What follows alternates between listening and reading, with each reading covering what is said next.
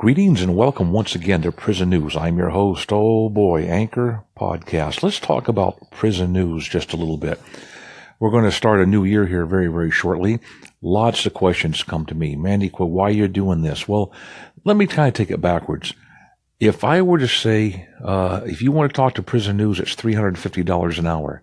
There would be someone perhaps that would counter with like, well, we'll give you $200. Come on over and talk to the group for $200. It's not going to happen much, but maybe.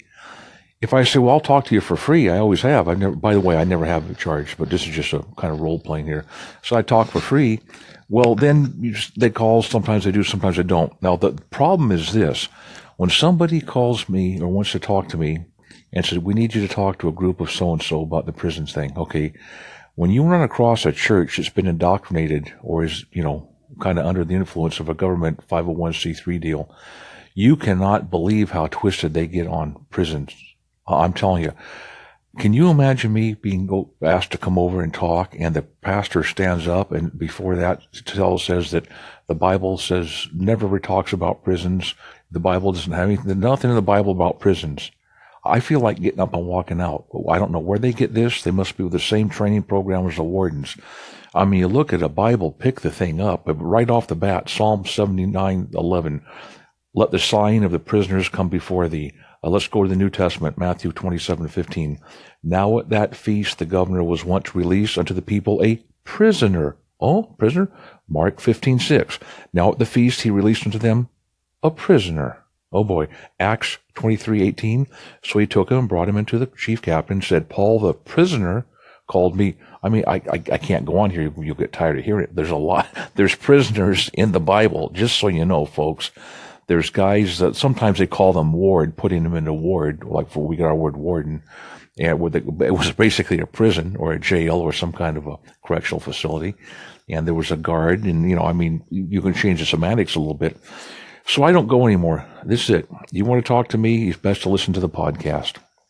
Imagine you having to get up and walk out on a pastor or a preacher when you've been asked to talk to somebody. They say, why'd you do that? Say, you know what, I'm not going to pick this hill to die on.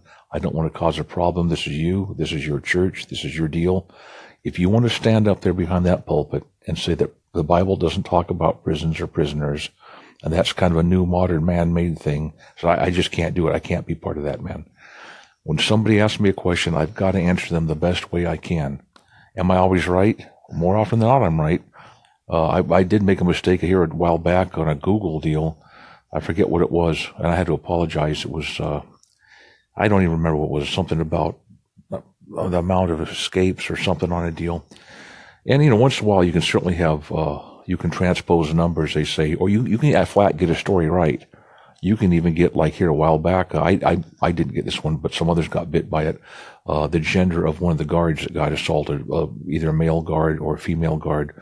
When you have both male and female guards working together and there's a melee, a prison riot, and fists are flying, guys are throwing stuff, and somebody gets hit. You can say, you know, the female guard was hit and taken away in the stretcher. 2 male guards had to be taken to the hospital for stitches. You can mix that gender specificity up, and you got to take the hit for it, you know, if you say it, and which I'll do. When I do say something wrong, I'll say, all right, somehow it got out, but the gist is right. The heart is right there. The general focus is correct. And, you know, if 95 to 99 times out of 100 is exactly what I tell you, you can kind of decide. Well, what you need to decide, I think, is to do your own prison news podcast. The way Anchor is going right now, I don't know how it's going to work right now. I'm speaking to those of you who listen by Anchor. Great group of people, I'll tell you. But you've got to decide. You've heard the stories here.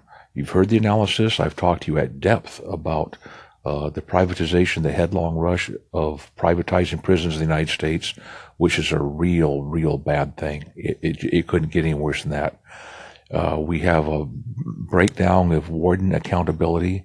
We have DNA evidence being doctored, being withheld from, I mean, the people that do get exonerated and get their prison sentences overturned and get out of prison on a bad, well, they were improperly charged, a wrongful conviction. With DNA evidence, there's a whole bunch of it being held back right now. So, you know, you're going to have to start reading it yourself, folks. It's just a matter of time. Folks, it's called Prison News. I talked to you about the Bible, about the prisoners in there. Don't you be one of them. God bless you all, and bye for now.